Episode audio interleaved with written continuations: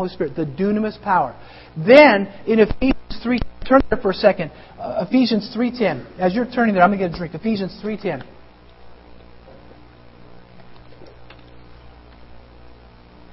Can you hear okay? Yeah, no, maybe. Start yelling some more. Ephesians 3:10 says this. His intent, this is speaking Jesus, his intent was that now through the church the manifold wisdom of God should be made known to the rulers and authorities in the heavenly realms. Who is the church? Okay, five of you answered. Who is the church? We are. We are the church. So Jesus said, It is through the church, you and I, that the manifold wisdom and power of God is made known, not just to the lost, but to his principalities and powers. Let me tell you, did you know the enemy's biggest enemy, Satan, our enemy, his biggest enemy is a church on fire? A church that is proactive and not passive. And I don't know if you've seen in the news and in the world lately, the enemy is trying to shut the church down. This, the church is the only agent physical agent on earth that can keep him from doing his work. And if he can keep the church hiding, keep us living in fear, if he can make us say that, that marriage is whatever you want to do, or sin is whatever, you can do whatever you want, or he can just keep us quiet and say, well, it's politically incorrect to talk about Jesus, so we want to talk about Jesus. If he can do that, then he can be happy. And people can continue to slide down, and he can capture them and destroy them and send them to hell. On the other hand, the church can rise up according to Ephesians 3.10 and say, you know what? We're not going to let that happen. So let me tell you just for a few minutes, we're not going to give the devil uh, uh, glory. I, I can't stand him. I hate his works. Okay? He is, he is disarmed. He is defeated. And he wants to keep the church passive because he knows if we can keep us down, he can have his way.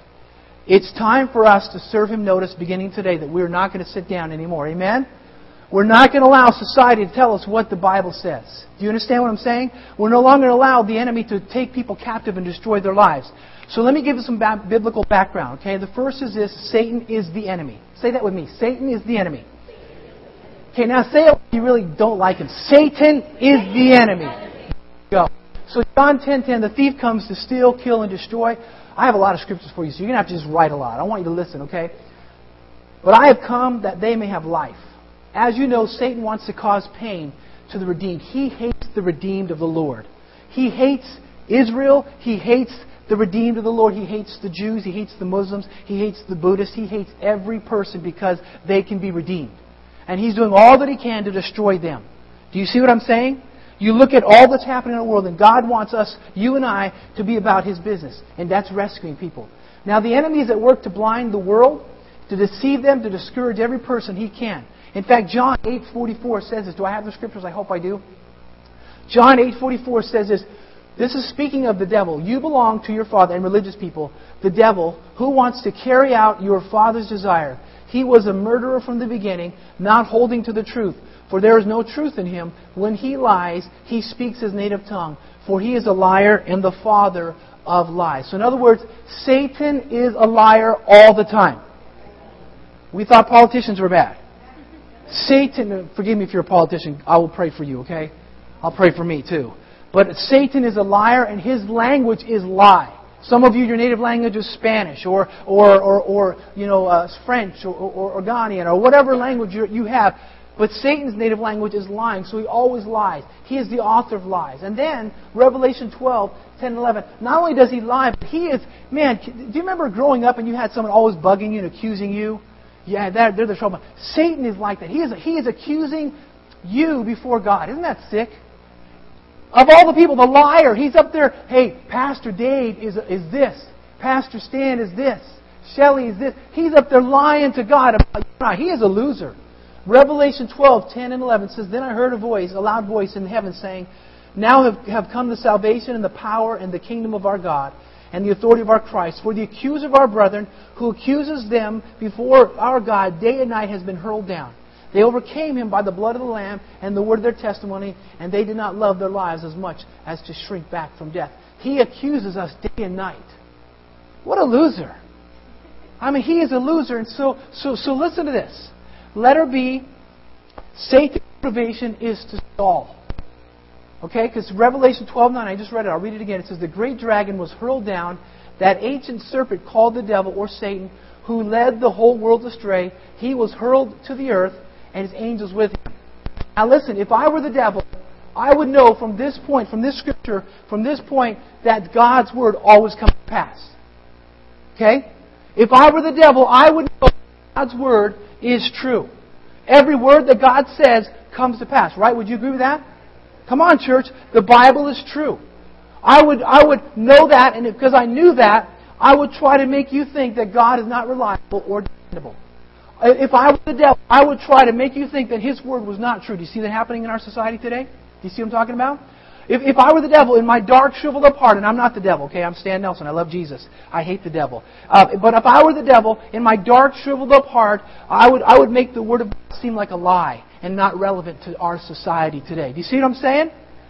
And I would know that every word of God comes to pass. Numbers 23:19. God is not a man that he should lie, nor a son of man that he should change his does he speak and then not act? Does he promise and not fulfill? So if I was the devil and I knew the scripture, the devil knows the scripture, I would do all that I could to stall and keep the church from being effective.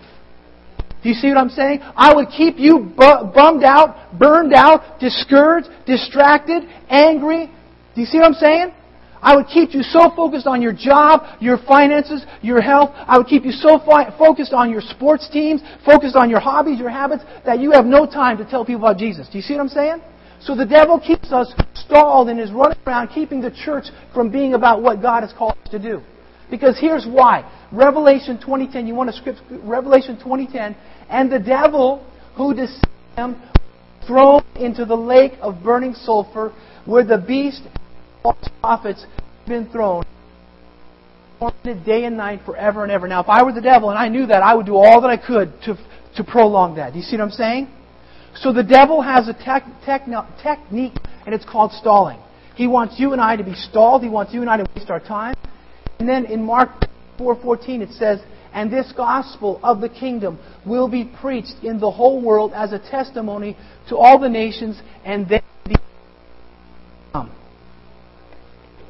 Okay, so if I were the devil and I knew Revelation 2010 and I knew Matthew 24:14, I would stall. I would make the church get distracted. You see what I'm saying? Are you following me so I can move on? Yes? If I were the devil, I would know that the gospel must be preached to all nations, and then I know that my time would be running out. And as long as I could keep, as if the devil, uh, if the devil can keep the gospel being preached, then he's okay. As long as he can keep the gospel calls of the church because of political correctness, because of fear, because of busyness, he can continue to cause problems on this earth. So let's talk about the, the letter C, the doctrine of come and go. Second Peter. Do I have the scripture? Second Peter. Let me read on the screen. Since everything will be destroyed in this way, what ought you to be? You ought to live holy and godly lives as you look forward to the day of of God and speed its coming. I underlined it and I, I, italicized it. That day will bring about the destruction of the heavens by fire, and the elements will melt in the heat. But in keeping with this promise, we are looking forward to a new heaven. So, the Bible says not only are we to look forward to the coming of Jesus Christ, we're to do what? Pastor Dave's the only one that read it. Read the beginning. It's verse 12. As you look forward to the day of God and speed its coming. The church is to speed the coming of Jesus Christ. Some of us well, where's God? Oh, get out and preach the gospel. The more we preach the gospel, the more people come to know Jesus, the faster Jesus comes. I, I mean, I love this world, but I can't wait to be in heaven. I love being here. I love my life. I love my family. I love, I enjoy life, but I'm to, I'm going to enjoy heaven much more. You see, the Bible says we must get out. The church must get out. Revelation 3:11 says, "I'm coming soon. Hold on to what you have, so that no one will take your crown." Revelation 22:7, "Behold, I'm coming soon. Blessed is he who keeps the words of this prophecy in this book." We we are saying, "Come, Lord," and Jesus is saying, "Go, church." We're saying, "Come, Lord," and Jesus is saying, "What? Go, come, go." Come, go. So, so we keep calling, oh, please, God, rescue us. Rescue, rescue us from this world. And Jesus saying, will you go? Go. go, the sooner you go, the sooner I come back. And you see the church in America and some other countries, we have this focus that it's all about us.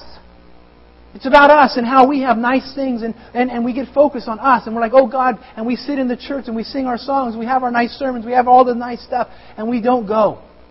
And we're saying, oh God, would you, this world is evil, it's going to burn, and it's going to burn until we get out there. Do you see what I'm saying?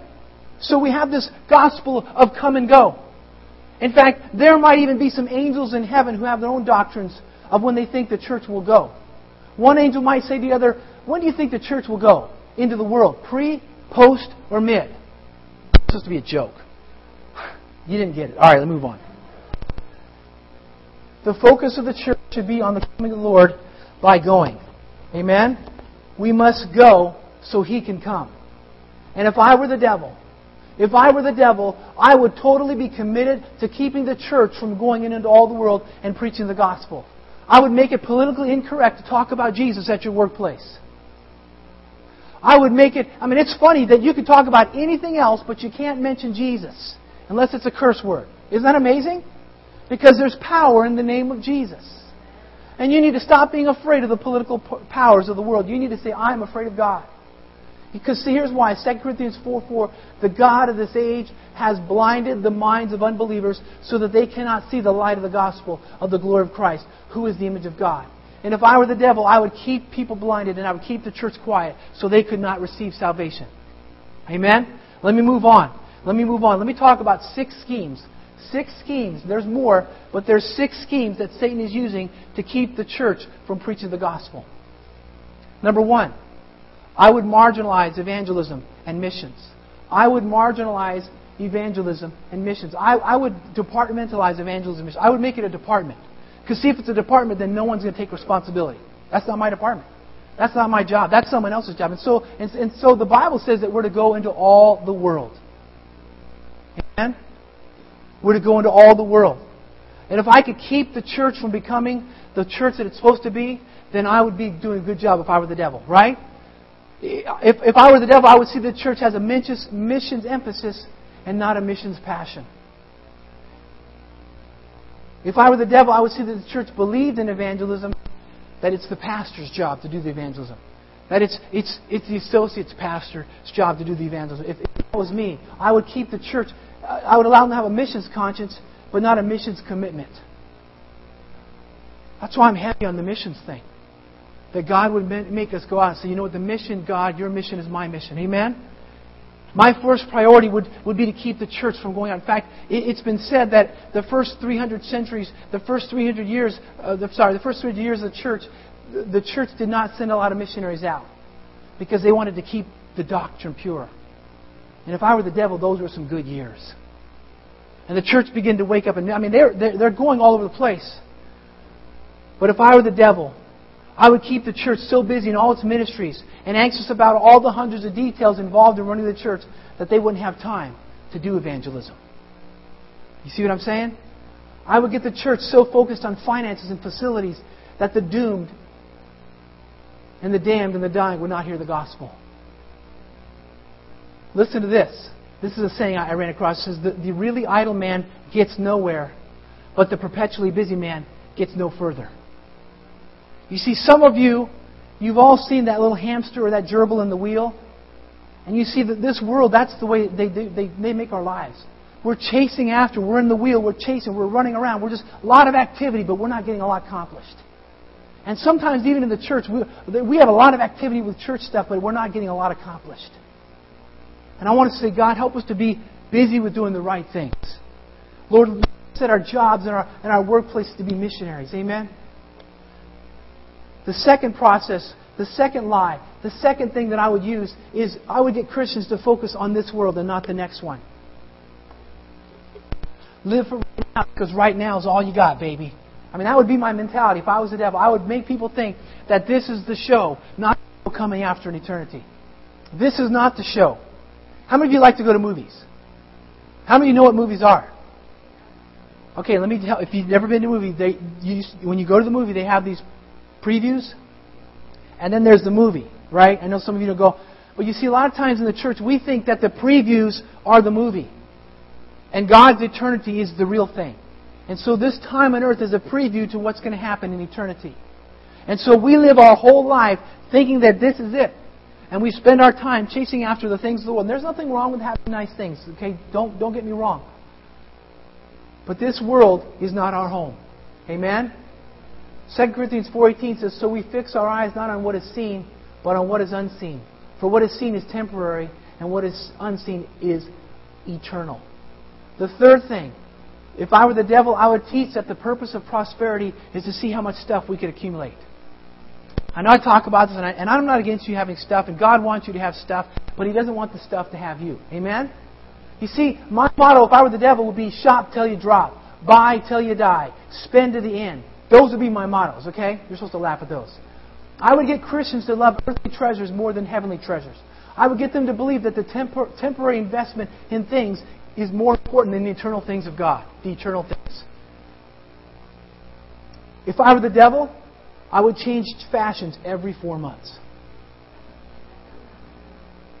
How many of you men and women have things left over from the 80s in your closets? Coming back, aren't they? Some of you bought something last week and it's already out of fashion, right? Listen to what Jesus said in Matthew chapter 6. Matthew 6, 19 through 21. Listen to what Jesus said. Okay, verse 19. Are you ready? Do not store up for yourselves treasures on earth, where moth and rust, rust destroy, and where thieves break in and steal. But store up for yourselves treasures in heaven, where moth and rust do not destroy, and where thieves do not rest, do not break in and steal.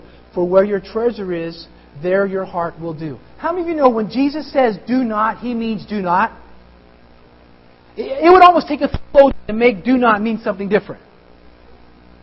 It would take us not listening to the Word of God. And John Wesley said, it's just as wrong to store up treasure on earth as it is to do anything else Jesus told us not to do. Now, there's nothing wrong with having retirement, nothing wrong with nice things, but if we think this is all there is, we're in trouble. And God says, don't just keep it here, but send it ahead. You send it ahead by giving the missions. You send it ahead by, by tithing. You send it ahead by giving it to people who need it. Amen? I mean, how many winter coats do you need? If you've got five, I mean, I know I have a couple, three. I have a ski jacket. I have a nice dress jacket. I have one that's for work, when I'm at working and I don't want to rip up my nice work jacket. I understand, and I do. I feel blessed. But how many shoes do we need? How many purses?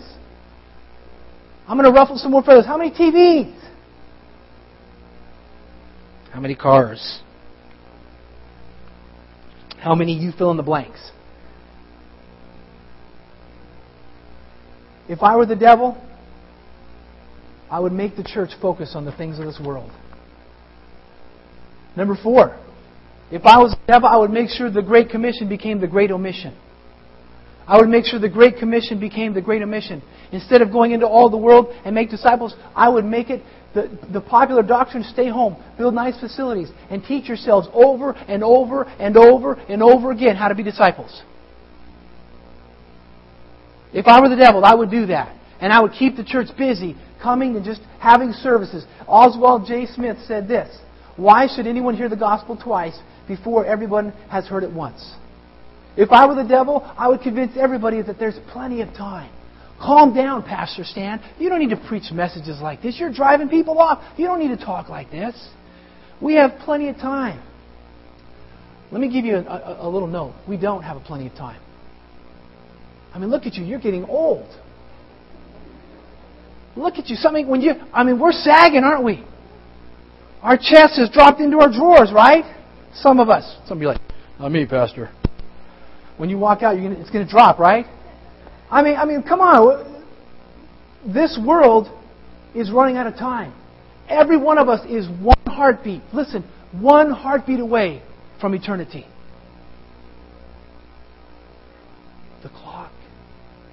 Is ticking. The clock is ticking. What are we spending our time on? Are we spending our time doing what God wants us to do? You see, Robert Moffat said, You have all eternity to celebrate your victories, but one short hour to win them. You see, many people live 70, 80, maybe 90 years, and life is really short. Amen? We need to get busy because listen to this every, every day, 35,000 people die without ever hearing the gospel of Jesus Christ. An average of 35,000 people a day die without ever hearing the gospel of Christ. That's too many. Amen? Psalm 39, 4 through 6 says, Show me, O Lord, my life's end and the number of my days. Let me know how fleeting is my life. You have made my days a mere handbreadth. The span of my years is nothing before you. Each man is, is life is but a breath. Selah. Man is a mere phantom. As he goes to and from, he bustles about, and only in vain. He heaps up wealth, not knowing who will get it. If I were the devil, I would make sure we wasted our time on trivial pursuits. And that a whole generation would die off without hearing the gospel of Jesus Christ. Number five, if I were the devil, I would encourage Christians to pray for the harvest.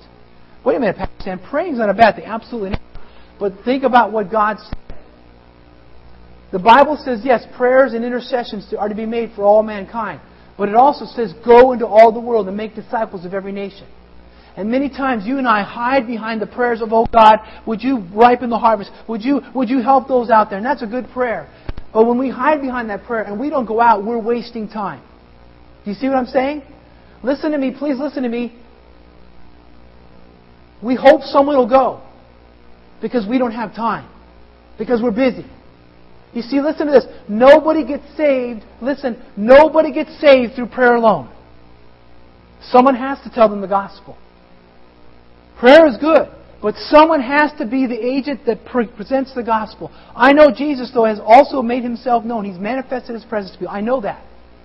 But for the, be- the biggest agent, remember Ephesians 3.10, the manifest wisdom of God is made known through the church.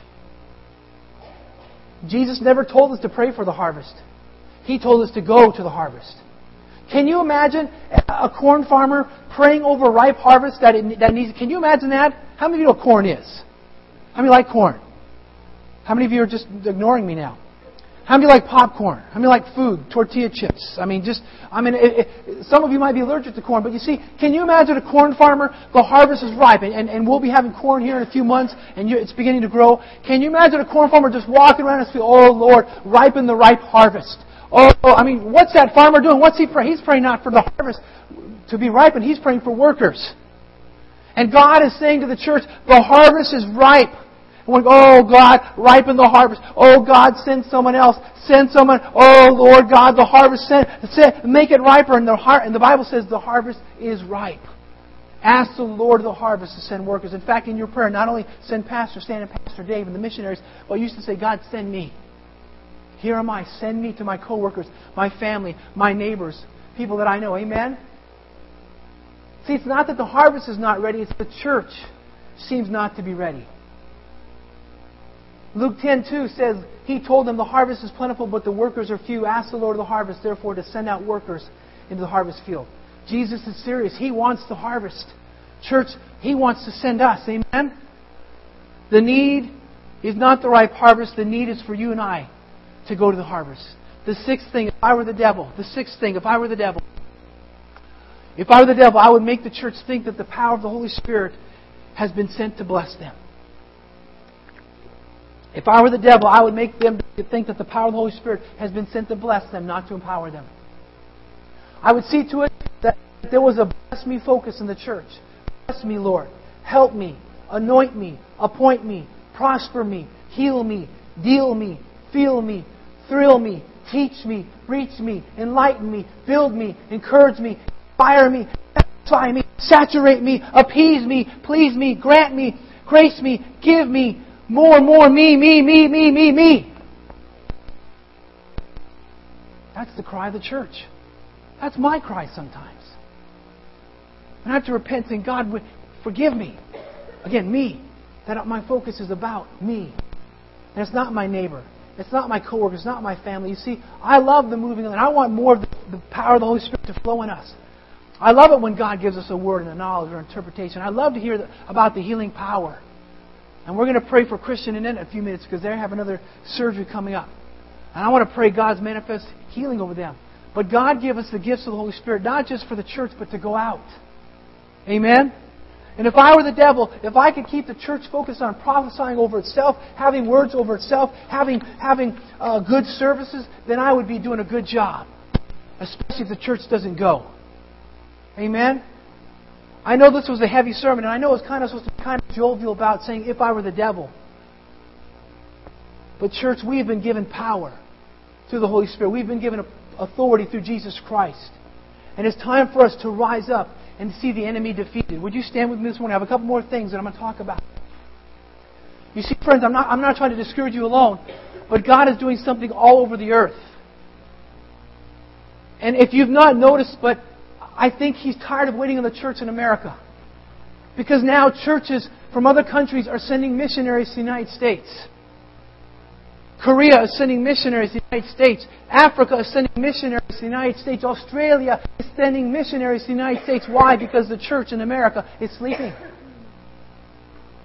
The devil and his six tactics are doing a good job in the church, keeping us from being. Listen, for, in the last decade, the continent of Africa has converted to Jesus. Isn't that? Oh, come on! that's great, Pastor. That's fine. That's great. Over half the population of Brazil, Guatemala, Honduras, and El Salvador are born again. Because of you and I praying and going and sending. Every seven weeks in Latin America, another, listen, another million Latin Americans are born again. God is doing something, okay? That's awesome. Already 40%, over 40% Chile, Bolivia, or let me say it the right way, Chile, Bolivia, and Costa Rica are Bible believing Christians between 25,000 and 35,000 in Red China. God is doing something. Amen? I showed you before the conversion rate is now four times faster than the world birth rate. God is doing something. Church, I want to be a part of that. Here. Here. I want Rockville, Gaithersburg, Germantown, Chevy Chase, Bethesda, North Potomac, Montgomery County, the D.C. area, the whole eastern seaboard. I want all the United States. I want every nation to experience the love of God. And God is calling the church in America, would you come and be my servant? Would you come and be the light to this dying world? We can do it one person at a time. One person at a time. Would you say, God, send me to that one person you put on my heart as Pastor stands and preaching this message? Father, would you help the church to awaken to what you've called us to do? Lord, it's not popular to preach the gospel anymore. It's not popular to stand up. And Lord, I know everyone in this room is busy, and I'm not trying to be mean. But Father, help us to cut aside activities that are wasting our time. Help us to, to focus. Let us not pray for the harvest. Let us go to the harvest. Let us not have the, the gospel of the great omission, but let us obey the great commission, God. Let us not be distracted in just having church activities. But Lord, help us to go out and be a blessing. Would you deliver the church from always wanting a blessing from you? And Lord, send us out to be a blessing, Father God. God, your cry is that we would be the rescuers. That we would stop asking to be rescued all the time, but we would start going out and rescuing those who are lost. Yes, we need rescue. Sometimes we need help. Sometimes we need healing. We need provision. But Father, we have the gospel of Jesus Christ.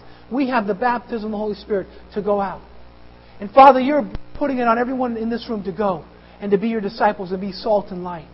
So I'm asking in Jesus' name, would you send us?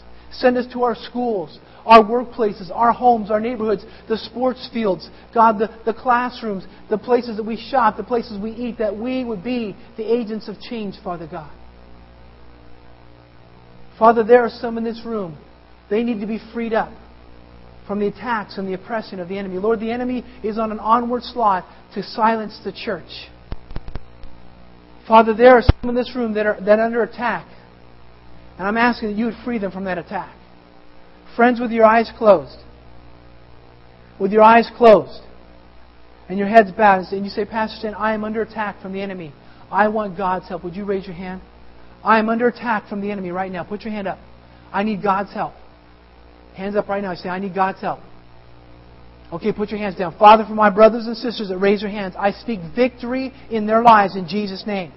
I speak the power of Jesus Christ. I speak the blood of Jesus over them, the victory of the cross. Now, Satan, I rebuke you. I bind you. We take authority over you in the name of Jesus. And just as it says in Revelation 12, that we overcame you with the blood of the Lamb and the word of our testimony. We speak your work done. We curse you. We command you to pay back seven times what you stole, according to Proverbs chapter 6. When it says a thief is caught, he must pay back seven times what he stole. You must pay back seven times what you stole from my friends here in this room. I curse you from their lives. Now, Lord Jesus, let my friends that raised their hand and said, I need help, Father, would you rescue them? Would you give them provision? Would you give them power? Would you give them the victory? And let them have their faith in you this morning, that your name will be exalted in their lives, God, in Jesus' name. Now, here with your eyes still closed, your eyes still closed, with your eyes still closed, and I'm going to close my eyes for a second too, with your head still bowed.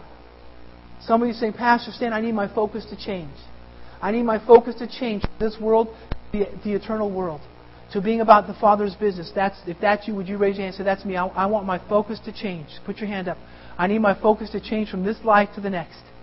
Put your hands up. If that's you, now put your hands down if you'd raise your hand. Put your hands down. Father, for us that raise our hands, I ask personally for forgiveness of being focused on this world. I do. I get focused on this world. I get focused on taking care of my family, which is a good thing. I get focused on taking care of my bills. That's a good thing.